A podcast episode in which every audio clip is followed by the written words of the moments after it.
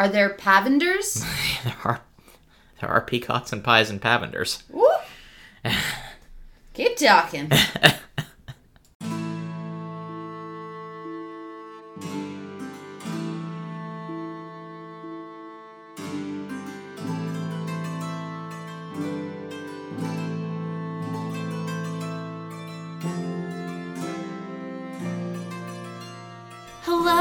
welcome to Chronically Narnia, the podcast in which my co host and I discuss the Chronicles of Narnia chapter by chapter. And today we are discussing chapter 3 of The Silver Chair. This chapter is titled The Sailing of the King. I am Ernest, little faun, ear trumpet carrier of the regent, the Lord Trumpkin. also known as Kristen, and this is my co host. I'm an uncommonly grubby little man cub, Welcome. also known as Chris. Hi, Chris. I don't think that you are uncommonly grubby. I think you're perfectly commonly grubby. Thank you. Appreciate that. Anyway, hi. How are you doing? I'm doing well. Welcome to the chapter. Yes, this is the chapter in which Jill and Eustace fight. Oh, yeah. And then they talk to somebody, and then they fight, and then they eat. Yeah, this is really big Polly and Digory vibes in this one. Yes! Mm-hmm. Such much fighting. And uh Aravis, yeah. Cora and, Cora Aravis. Yeah. You know, they liked fighting so much that they got married eventually. Oh, yeah. To do it more conveniently. Yep. Do Eustace and Jill get married eventually? I don't know. She could be Jill's Scrubb. Her name is Pole. Anyway, uh so we got a we got a chapter here. How do we usually start talking about these things, Kristen? well, we usually banter. Mm-hmm. Banter, banter, banter. I mean, like, that's why we got married, so Uh-huh. we could fight more conveniently. Uh huh. Totally. Yep. when we start Yeah. these uh, episodes, we will, in fact, do a summary. And for our summaries, as we are reading through the chapters, we select five sentences out of the chapter and try to retell the whole story of the chapter in its own words with mm-hmm. just five sentences. Yeah. So, Chris, would you like to read us your summary first? Sure. I was able to do mine in very short sentences this time. Look how compact this is. Wow. So One page, even. I know. So here is my summary of this chapter. The gangplank was laid to her, and at the foot of it, just ready to go on board, stood an old, old man. At that moment, Aslan and the signs rushed back into her mind. We were sent here by Aslan, said Eustace in a low voice. The dwarf glanced quickly up at them with a new expression in his eyes. So you see, she wound up, you did see an old friend, just as Aslan said, and you ought to have gone and spoken to him at once. Hmm. There you So, go. Well, There you here's- Cool. There you go. so here's my. uh I have two different summaries. Kristen. I have my five sentence summary and I have my one sentence summary. Okay. That's like you're breaking the rules here, but I suppose we could do that. Okay, so first, first, let me do my one sentence summary. Okay. It was the castle bell ringing for supper, and thus what looked like turning into a first rate quarrel was happily cut short. Good job. It's just summarizes all of the fighting that happens in this chapter that there was Castle Bell and that there was food. Mm-hmm. And that's about it. That's the whole chapter. But if I have to do it in five sentences, I'll do it like this. He said the very first person you saw in Narnia would be an old friend, and you'd got to speak to him at once. Caspian the Tenth, said the owl. Don't say anything about the lost prince. If the good king, my poor master, had not this very hour set sail for the Seven Isles, he would have been glad of your coming. Supper in the great hall of the castle was the most splendid thing either of them had ever seen, for though Eustace had been in that world before, he had spent his whole visit at sea and knew nothing of the glory and courtesy of the Narnians at home in their own land. Cool. Solid. Yep. So this is a weird chapter. Um, and this chapter kind of exemplifies what I don't like about Lewis's writing. And that Well, Let's just read the second sentence of this chapter, shall we? Okay. You ready? Sure. I had better describe them at once. Mm-hmm. That is that is the second second sentence in Yep. this chapter. He'd better. This Um, is why they felt so grub- uh, grubby. It was because their environment was so beautiful. I'd better describe it at once. Better do it. Um, but yeah, this is what I don't like about Lewis's writing style, in that reading a book uh, or a fiction book, at least by Lewis, is like going on a hike with a really avid bird watcher when you don't really care about birds at all Yeah. and you're like you're going on a hike and you're trying to get somewhere and you have a destination in mind and you have this guy with you who every five minutes wants to stop and get out his binoculars and be like what is that a is that a gold crested titmouse let me let me get my notes out and Is makes that you a bird? maybe i think it is Yeah. so anyway it's like it's it's it's like doing that when you're just like cool glad you're having fun also trying to get somewhere and we're stopping every five minutes to identify birds. Oh yeah, gotta stop to identify birds. and and and and in that way like Lewis like on paper understands the concept of like the structure of a plot and like rising action and like climax and whatnot. But in the middle of the rising action he'll write a chapter like this where three quarters of the chapter at least is you know split between comic relief at an old dwarf who can't hear properly and a fight between two children that goes nowhere Well, two fights. I mean, there's two different fights that happen. yes So we have and like an an exhaustive paragraph describing the supper that they eat. Yes. And like we had to we had we had two chapters to start off the book where we're like, oh hey, where's there's plot development, but here we gotta pause. And we gotta admire the food and, you know, let's Laugh at Trumpkin let, in us laugh his at old Trumpkin age. in his old age. As those of us who like have seen Trumpkin in his prime, Uh-huh. and uh, for those of us who have seen Trumpkin in his prime, this is this is kind of like a bummer chapter. Like you're, they're using it for comic relief and stuff, but It is. So uh what happens is they arrive, hey, we've confirmed they're at Paravel. There's a big crowd, like castles and all its splendor. There's a big ship out, and there's somebody getting on the ship, and it's an old, old man. yep, Looks like a puff of wind could just blow him right over. yep. like super old and frail. And he's getting on the ship, and there's this big fanfare, and he is. The people themselves look like flowers. They do. And Jill sees Narnians for the first time. Eh. Only about one in what one in five, one in three of the people present are humans. If if people was the right word. Yes. Uh, but yeah, she sees a bunch of Narnians in this crowd, and it's a, this very huge ceremony. Um, that apparently the king is leaving, and she sees uh, all these animals and whatnot who like just you know you can tell by the way they look that they're intelligent. Also, the mouse, the mice are two feet tall now. Yeah, I, I thought that was like the established size of Reepicheep. I thought that he was the size of a terrier. Terrier's about two feet long, isn't it? I don't know. Yeah. But uh you know, this donkey is about the size of a big retriever though. Oh my goodness, the donkey. okay, so I honestly, the sentence that describes Trumpkin's donkey carriage did not use any words to indicate that it was a carriage, and I had to read that sentence like five times because it said there was a chair with wheels and a donkey harnessed to it. Uh-huh. Not that the chair was harnessed to a donkey Yeah. but that the donkey was harnessed to the chair, Yes. which was really confusing to me because I thought either the donkey was like tied up behind the chair to be like pulled along as if it were on a leash, or that it was sitting on the chair and strapped down like we brought back Rabadash. Yeah. And I was really, really confused because then in the next sentence it says, and sitting on the chair was a dwarf.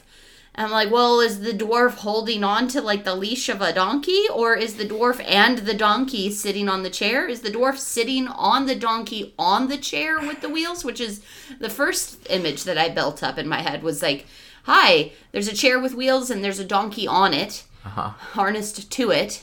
And then there's a dwarf riding the donkey that's riding the wheelie chair. Mm-hmm. It was just really confusing. I thought I'd share how very confused I was. You've I, read this bef- before. four- Do you remember how like that someone was riding in a donkey chariot at any point in a in a book? Like, is that something? It's it's it is just his character introduction. It's not like it's A big plot point. yeah, it's not a big plot point. It's just a really confusing sentence. Uh huh. So anyway, we establish that's a thing that exists. We see the crowd. We're seeing the king off. Uh, Jill finds Eustace again, rushes up to him, and is just like, Ermagerd, have a message. Like, quick, quick. If you see anybody you know, you got to go say hi to him at once. Yes. Um, Then and- he starts fighting with her and being mad at her, and it's like, yeah, well, you don't have anything to say to me. Uh-huh. And that, Typical, typical emotional male response. and there's, uh huh, there's emotional men. Hey, And there's this it is. That is a very typical response. Anyway, so there's this whole exchange later where Jill gets really upset because they've messed up like the signs and like they should have done this thing and it didn't happen. But at the same time, like the information Jill had was Aslan was like, "Hey, the first sign is that Eustace is going to run into an old friend in the city. He must greet the friend at once, etc., etc." Yeah. At no point does Eustace actually recognize anybody in this crowd. Yes, but as you said, you wanted the signs to mean more than just the words. Yes. And he did see an old version of his friend. Yes. He saw an old friend. Yes. Which it seems like the, the the time constraints here wouldn't like I'm just saying like I'm not faulting Eustace for getting this one wrong because like what's he supposed to do? Like he didn't recognize anybody even if he immediately believes Jill. Of course, you don't fault him. You're like the biggest Eustace apologist ever. Of course, you don't fault Eustace for anything. but it, it, even let's say that Eustace believes her immediately yes, she's she- like no, no, no. But like, let's just say that he believes she met Aslan. yes. He's met Aslan. Yes. and he knows what that means and what that experience was for him. Uh-huh. That was the D Dragoning. Yeah. Like, all he can care about right now is how me- like he goes, oh well, of course you did, you know, like you you you shoved me off the cliff and now it's whatever, like, and he is just so mad that he can't even get past that to be like, okay, what did Aslan say? And if if he had actually believed her and said, "Okay, the first person I saw was the king over there. I have to go greet them. And maybe on my way there I'll find the person I think I know."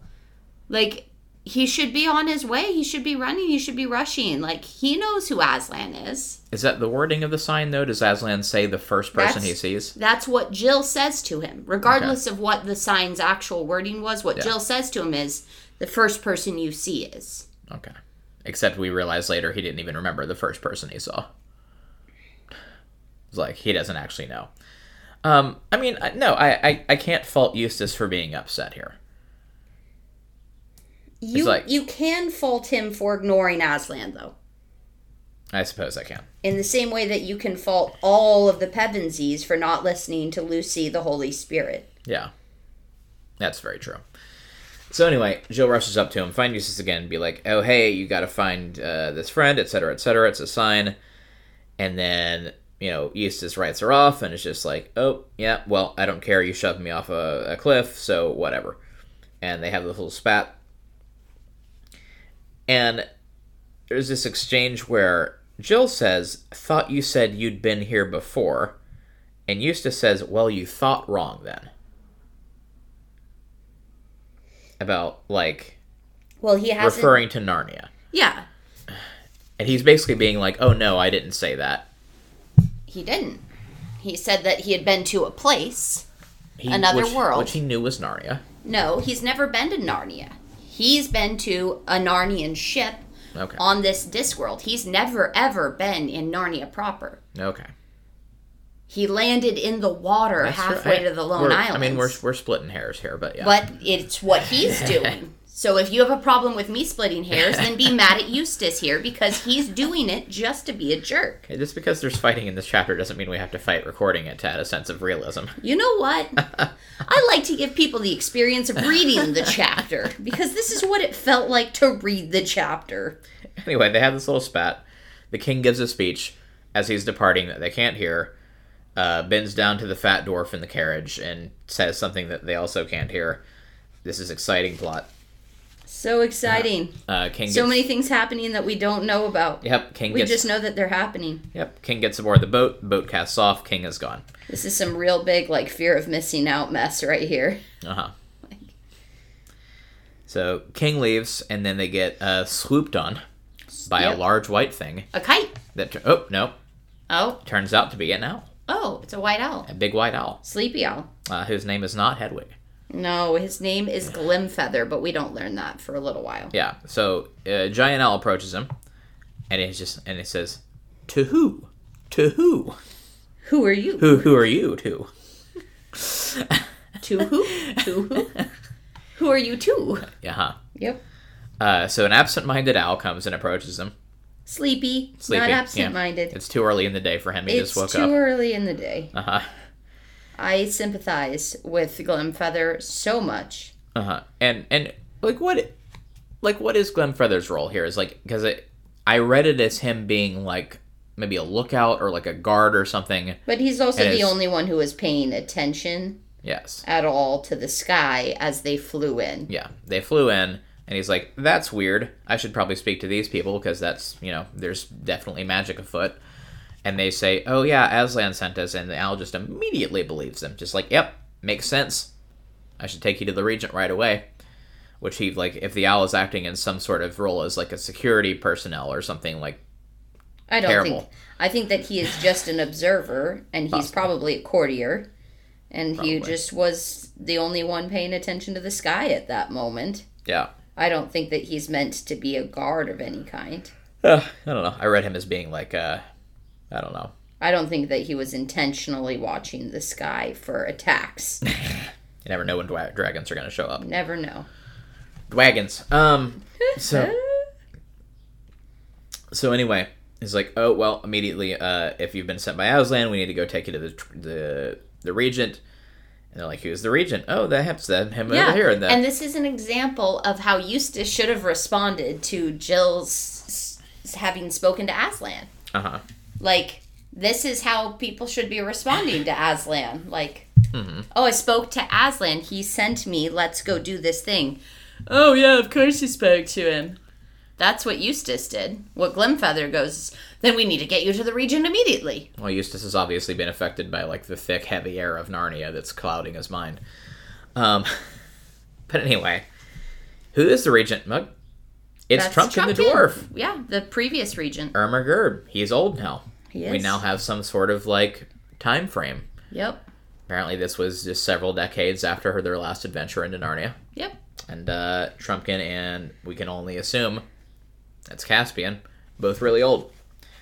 So Trumpkin's getting pulled around, and the owl's like, "Yep, got to take him uh, there." Well, yeah. Wait, there's also the line that Eustace is like, "What? What's the king's name?" And the owl says Caspian the tenth. So have established Caspian's there. And that's when Eustace gets really emotional. He does get really emotional. He almost looks like he might be sick. he has he has some issues with this. I mean, he's having a hard day. Like, he, he got thrown off a cliff. He almost died. Sees an old friend who's like old and decrepit, and like you know, his facing his own mortality for the first time as like an eleven year old. Yeah, besides having been turned into a dragon and finding dead bodies in the bottom of rivers and Yeah, I guess that's true too. stuff like that. Yeah. Definitely the first time he's facing his own mortality. So anyway, the owl brings them before the regent Trumpkin. Yep. Uh, and then we have this fun like three page exchange about how Trumpkin can't hear anything, Yep. and we don't really develop the plot at all. It's just The a girl series is of Jill. The girls have been killed? there's just a series of jokes about how he misinterprets what the owl is trying to tell him. Killed by who? Uh, until You until might as well tell him I'm Eustace. useless. Useless? Eustace. He's used to it. Mm-hmm. Which I'm surprised the Eustace useless joke wasn't made in uh, Voyage of the Dawn Treader at all. Yeah. Like, really shocked none of the crew did that, but there you go. So then Ernest saves the day. Yes. Who's just like, And, and well, Trumpkin calls for his ear yes, horn. yeah, he's got to get an And the horn. little faun is holding it, standing next to him. You know, we described how the, the chair has wheels and is harnessed to the donkey, and how there's a dwarf sitting on it, and how the dwarf's bald head looks like a shining ball. Uh-huh. Um, how he's like cushioned up with pillows so that he doesn't look very uh, distinct. He just looks kind of like a blob. We Uh-huh. described all of these details about Trumpkin's presentation Uh-huh. and just totally ignored the fact that there was a faun standing next to him. Yep. Like we we I mean, they mentioned the fauns and like the centaurs being the courtiers and whatnot. Yes, like but like they didn't mention that there was a little faun standing at the elbow of the regent as if he was his like errand boy or whatever. he's unimportant. But but like I, I I would like to point out um that in a very literal sense, like there's a faun in the court that has the ear of the king. yes, So like this is a this is a thing like Is you know this Tumnus? fa- fauns being right there in positions of subtle power. is this the influence of Tumnus? Yep. This is a this is an order that's gone back thousands of years like There you go. the line of fauns that are secretly controlling the state. Like Ernest is Ernest is in the line of Tumnus. If Ernest does not want you to the king to hear you, the regent to hear you. Yeah. He's got a lot of power. Like he that's a that's a position of influence right there. That is. Um He decides who is heard, yep. whether he knows it or not. I do, I I I feel like that's so good that it almost has to be intentional, but I know it's not. um so anywho, then Trumpkin gets his ear horn and still doesn't actually realize who they are because like the the owl repeats everything and Trumpkin doesn't respond in such a way being like oh Margaret Eustace you're back Well, so Trumpkin still never met Eustace. that's true but he would have heard about him from Caspian from Caspian Yeah. like But he's also old. Maybe he Yeah. has forgotten. yeah but uh, you would think Trumpkin would know who it was either way but it's like well sorry you missed the king he's off to the Seven Isles like this seems like you know a farewell like he's going off there to die or whatever Yeah. I Um, mean, I feel like Eustace should have introduced himself. Like, I am, I am Eustace. My my mother's sister is the mother of the High King Peter, or something like that. Uh-huh. He didn't think of that. But uh Trumpkin's like, oh well. Either way, like King's gone, but I can still entertain you and like if you have a message from Aslan, we should talk about it. But tomorrow, let's all get sleep and get food and like get clean because you're grubby little man cubs. And uh And I don't care yeah. about that lion who threw me in the air that one time. nope. I mean, he you know, he wants to he wants a fresh start to the day. Like it's been a heavy day already. Had to see the king off. Like if But why? But why does Glimfeather say, like, oh, I'm, I'm a little bit clearer now, don't mention the Lost Prince? that is a good question, isn't it? Yeah. Like, why? Why does he, why? Hmm. Don't know. Like we can go into a little bit on that, like in a baseless speculation or something, but like could be all sorts of reasons. Anyway, so Trumpkin's just like, yes, matters of state. We'll have to wait till for, for tomorrow. We'll discuss it then. Whispers to Glimfeather, not very successfully, being like, please make sure they get cleaned up because I don't like looking at them. They're too dirty. Seems really rude. uh, and then he wanders off. The uh, the donkey waddles off because it's a very fat little donkey. Oh, yeah. So, I mean, we can we can accurately say that Trumpkin has a fat ass, and also, not not only that, but the donkey is dragging a wagon.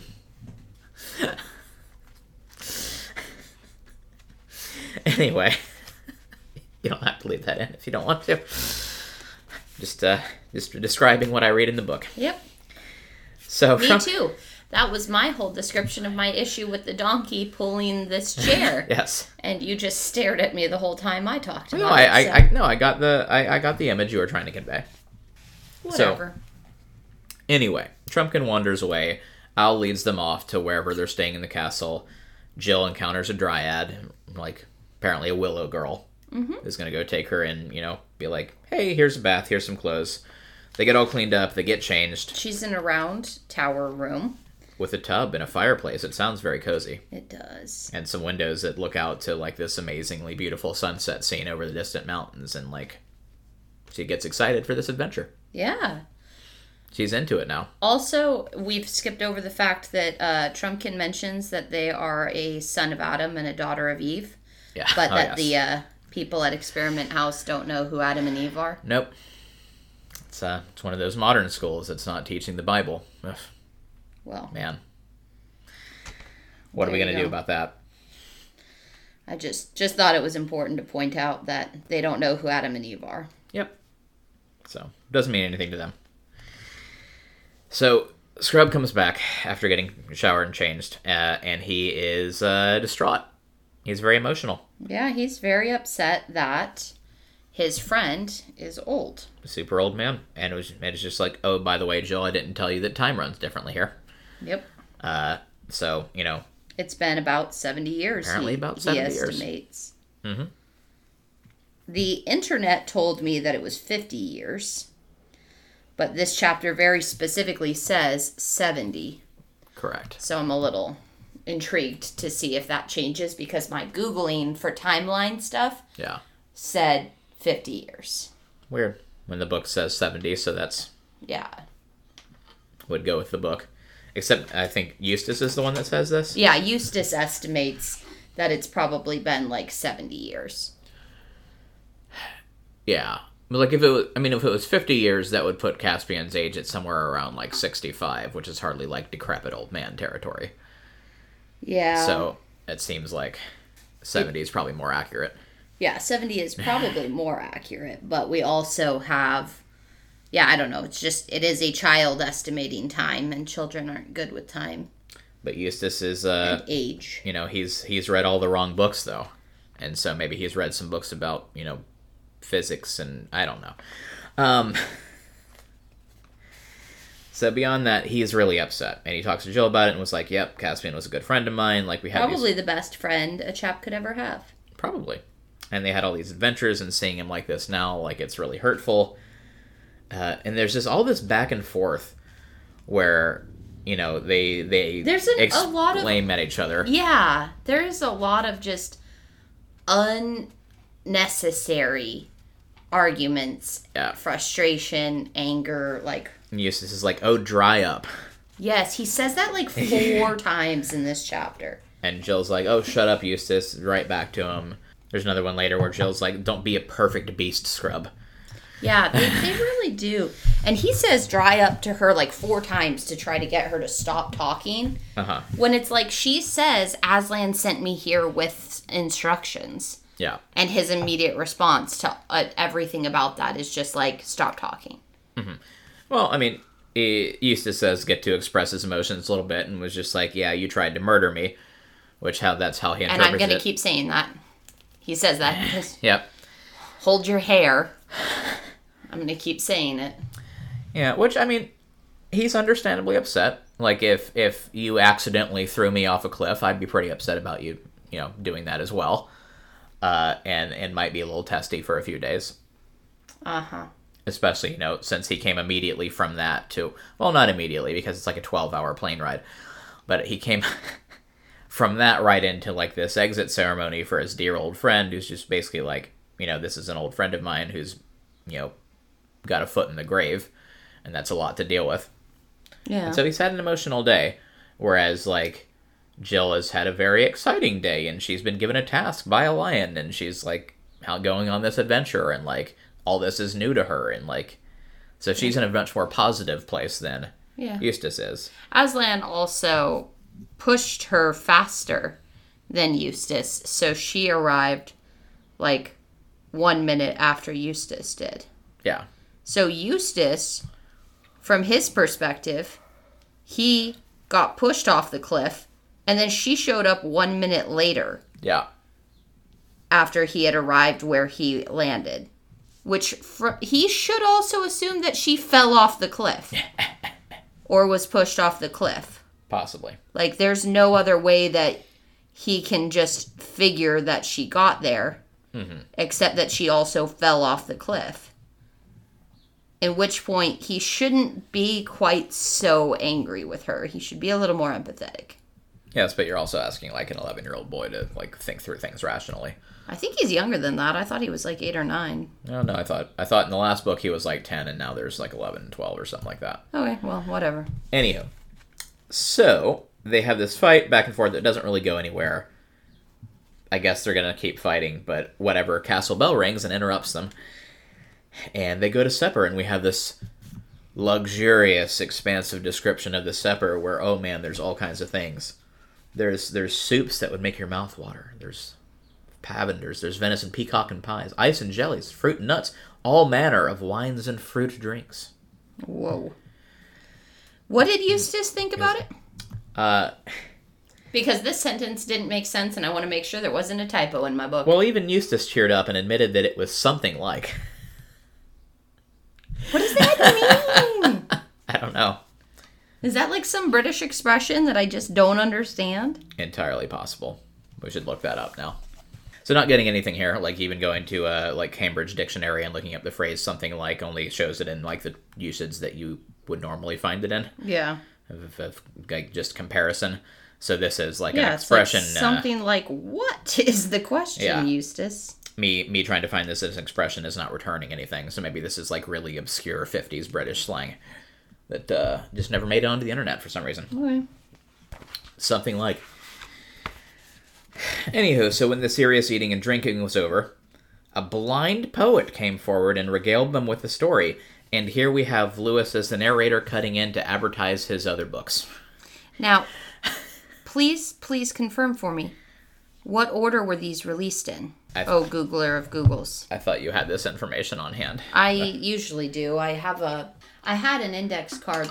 Yes, so in publication order, they are The Lion, the Witch, and the Wardrobe, Prince Caspian, Voyage of the Dawn Treader, Silver Chair, Horse and His Boy, Magician's Nephew, Last Battle. So he is advertising a book that has not been published yet. Yes. Okay. Just, mm-hmm. just want to make sure that I was reading that correctly. Yep, the one right after this, where he's just like, if you like this book, just you wait. Or Horse and His Boy. Which, I don't know, it does it does seem really weird to read them that way. Because, like, we have Lion, the Witch, and the Wardrobe, obviously. Then jump to Prince Caspian, which is like, oh, hey, we're going to jump into the future, you know, and see what happened after the Pevensies have stopped ruling. Voyage of the Dawn Treader continues Pa- Caspian's story. We Yeah. keep going into the future in Silver Chair with Caspian as an old man and seeing what the end of his reign looked like. And then we're like, we're going to do a weird prequel and go to a completely different country with new characters and talk about something that happened that was completely unrelated to the Pevensies on the throne. Yep. So, It's vaguely related. yeah. So, that it just seems like a weird jump to make. But it also is the way that he wrote them. Like, that's the jump he made in his head as the author. Yeah. Anyway, but uh, in this line, he does spoil a little bit of the plot of the book, even because he says the blind po- poet came forward and struck up the grand old tale of Prince Corin Aravis and the horse Bree. Yep. So if you read this book first, you go into Horse and His Boy knowing that uh, There's a prince in it. it's Prince Cor. So, Yep. but they they hear Speaking this. Speaking of which, someone recently started following us on Instagram and is commenting on old photos as they go through the podcast Uh-huh. for the first time. What fun!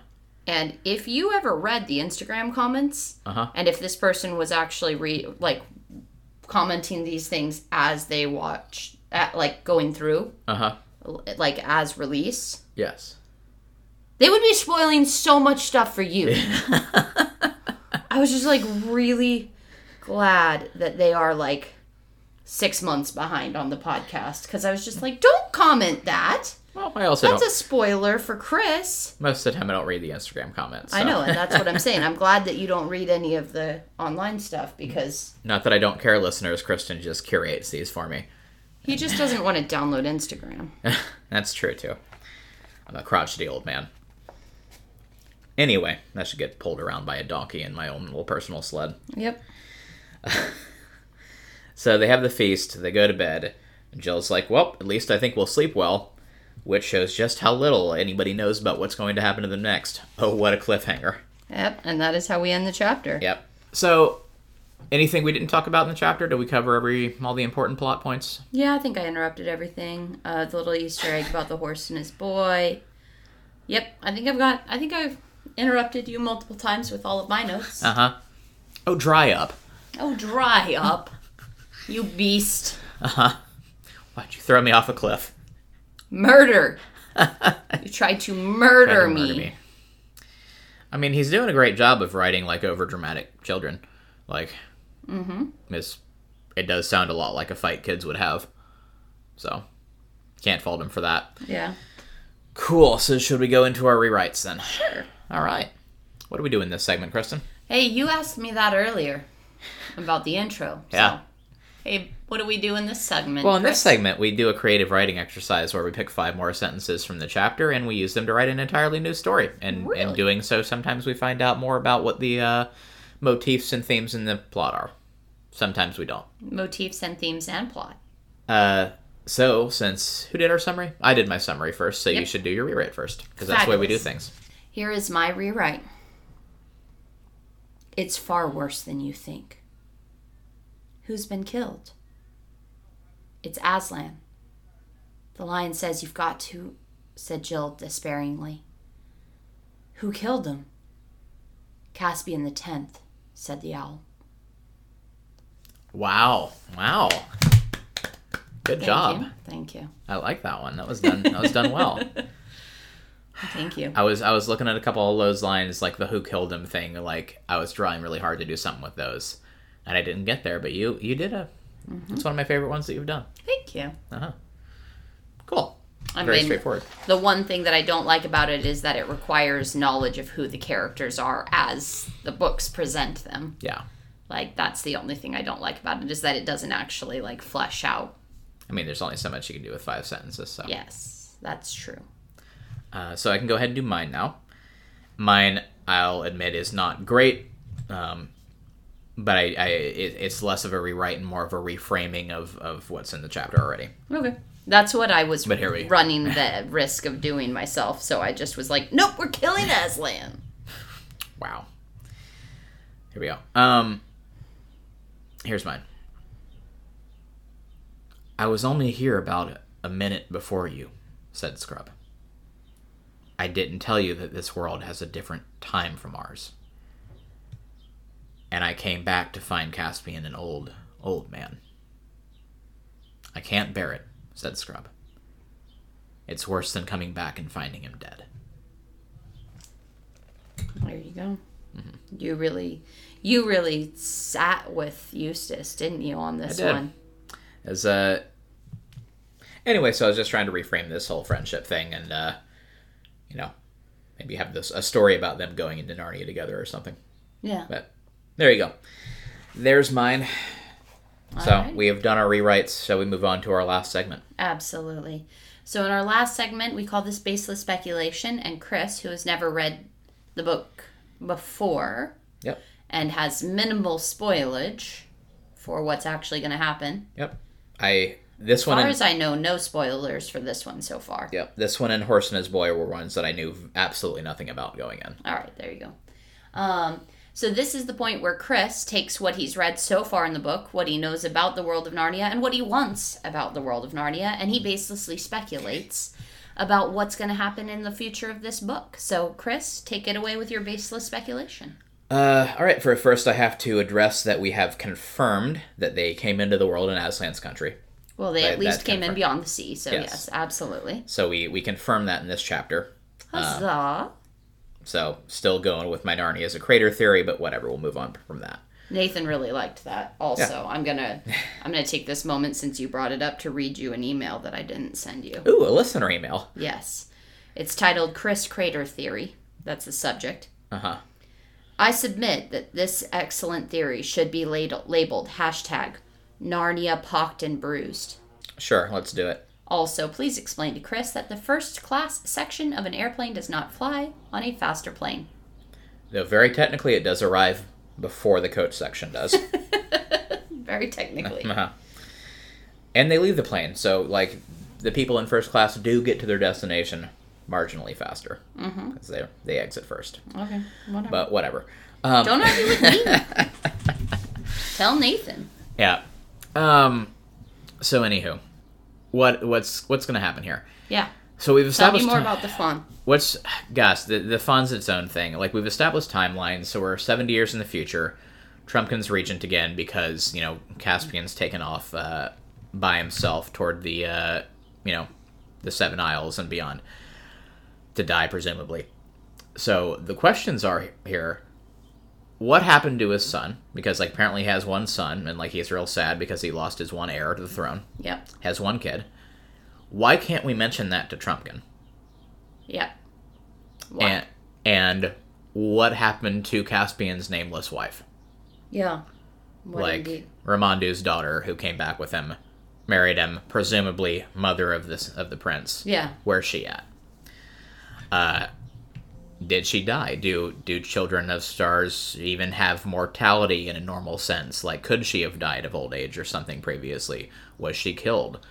You know, was Did Trumpkin murder her and the owl knows something? was was the prince cursed because it was Caspian as a human, you know, conceiving with a non-human star-born person. Like, Who knows? are they not supposed to propagate with mortal races? And like that's why the boy is cursed in the first place. Is that he was? Was uh, he cursed? Well, it does. Uh, I believe Aslan says he's under some kind of curse. Oh. Okay. Uh-huh. Uh But what's Trumpkin got to do with it? So that's my question. Um, I'm gonna posit that I think has, Trumpkin has something to do with why the boy's missing in the first place. Okay. Uh, and being the advisor to the king and like the part-time regent and you know one of Caspian's closest courtiers, I think maybe I really want a name for her. Ramandu's daughter in Caspian. Yeah. I bet we don't ever get a name for her in this book either. Uh, but I bet they conceive a child of some unholy union that they weren't supposed to have. I know. I don't know if Aslan was okay with this or not. But like, child comes out cursed, or maybe he's like some half human, half star hybrid creature of some kind. And Trumpkin's just like, you know what? That's gonna be trouble. Like he's gonna have you know some sort of magical abilities, and he's gonna be tempted to do whatever or depose you and what you need to do is exile him you need to get him out of the kingdom and you know in a twist of fate trumpkin basically ends up turning caspian into something more along the lines of miraz hmm. Where caspian gets afraid of his own son deposing him and taking over ruling things so exiles him outside the kingdom Dumb. and then and then in his later years ends up regretting this terribly and is basically being like oh i sent my son off to die like i shouldn't have done this and that's why he's leaving to you know go retire out in the west because he can't bear it anymore yeah. East. So i think that's why we're not allowed to in the east yes that's why we're not allowed to mention it around trumpkin because trumpkin's the one who convinced him to uh, get rid of the kid in the first place Yeah. Okay. Yeah. Also, in the uh, movie, they named her because they she did- needed a name in the movie. they did something right what's her name in the movie Liliandil. okay it's a very like tolkien-esque elf name L I L L I A N D I L. yeah i could see that coming straight out of lord of the rings Yep, Liliandil. I'm, I'm actually sure that's a character in the Silmarillion somewhere. Positive. And then, of course, the other line of uh, reasoning and speculation to go into here is what about Ernest? Like, What about him? he he is the one that has the ear of the, uh, of the regent. Maybe this is actually like his plot the entire time. Like maybe the you know the the layers of this onion peel back a step further, and it was Trumpkin's influence, and Trumpkin had a hand in this, but only because like it was whispered in his ear to you know by Ernest, and for whatever reason, the Order of the Faun just couldn't have this human star hybrid in the kingdom because that would just ruin all their plans for the future of Narnia. So, could be could be anything. Also, title of the next chapter: Parliament of Owls. Like, there's more owls. What are the owls up to? Why are the owls trying to keep Trumpkin out of the loop? Exactly. Like maybe maybe what maybe it's do the owls. owls have the keys?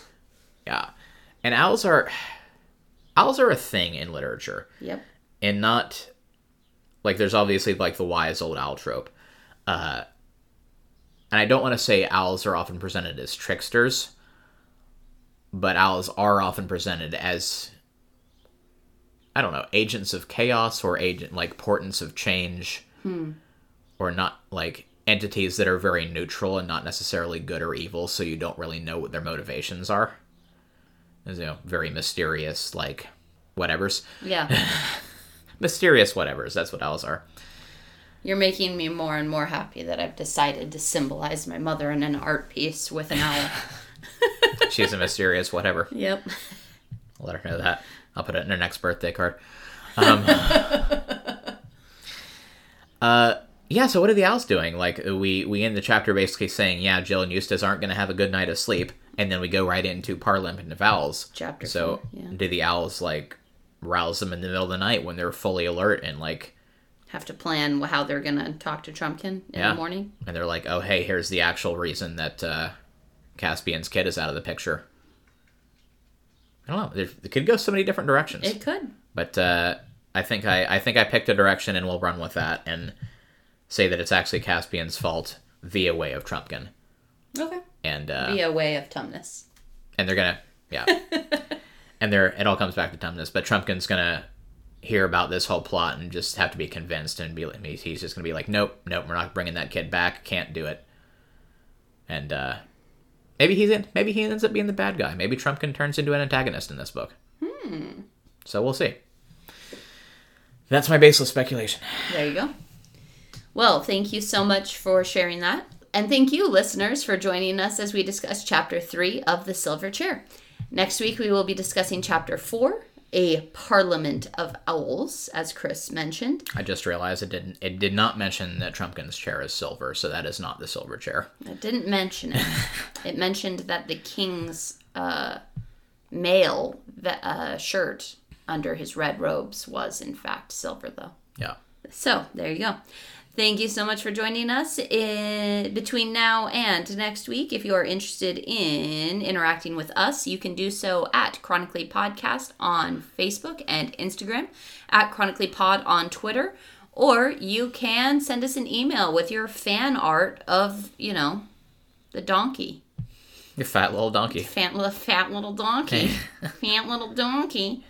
Um at chronicallypodcast at gmail.com. Also, there was a reference to a musical instrument that was called a serpent. Yeah, I, I didn't look that up. I'm not sure Seeing what that as there's a snake on the cover of your book, I thought that that was Hmm. interesting. That is fascinating, isn't that? Does does Trumpkin have a cursed ear trumpet that's gonna turn into a snake? Or is that an, a further sign that the faun is, in fact, a snake? Hmm. Whispering in the ears of the Yeah. regent. Or it, or is the item itself like under some sort of magic spell, and what Trumpkin is hearing through it isn't actually what's being said? Possibly. Mm-hmm. Possibly. All right, so with all of that said, you can also give us money at patreon.com slash chronically podcast if you want to do that because you're cool like that. Also, speaking also, Chris has another idea of something that we're probably going to do. Speaking of which, we have another idea. Well, eventually, we'll do one of these Patreon ideas, like uh, you know, after we finish this series. But I have an idea for our Patreon, uh, which is a bit different and unrelated to Narnia, And, that we also would, The Hobbit. yes, also The Hobbit.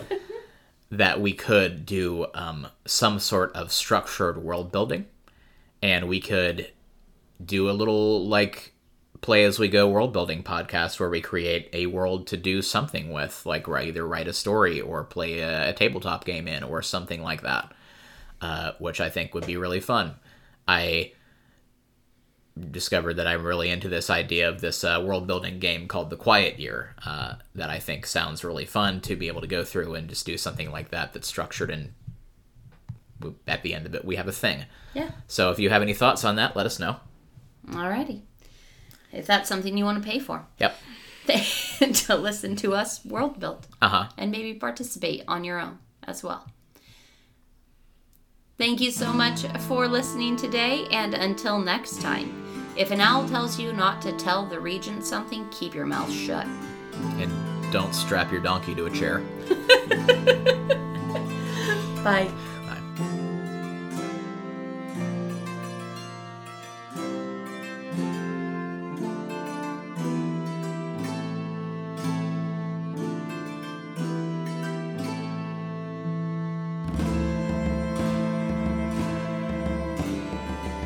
Hey, I have information you need right now. No, you don't. I'm just gonna yell at you.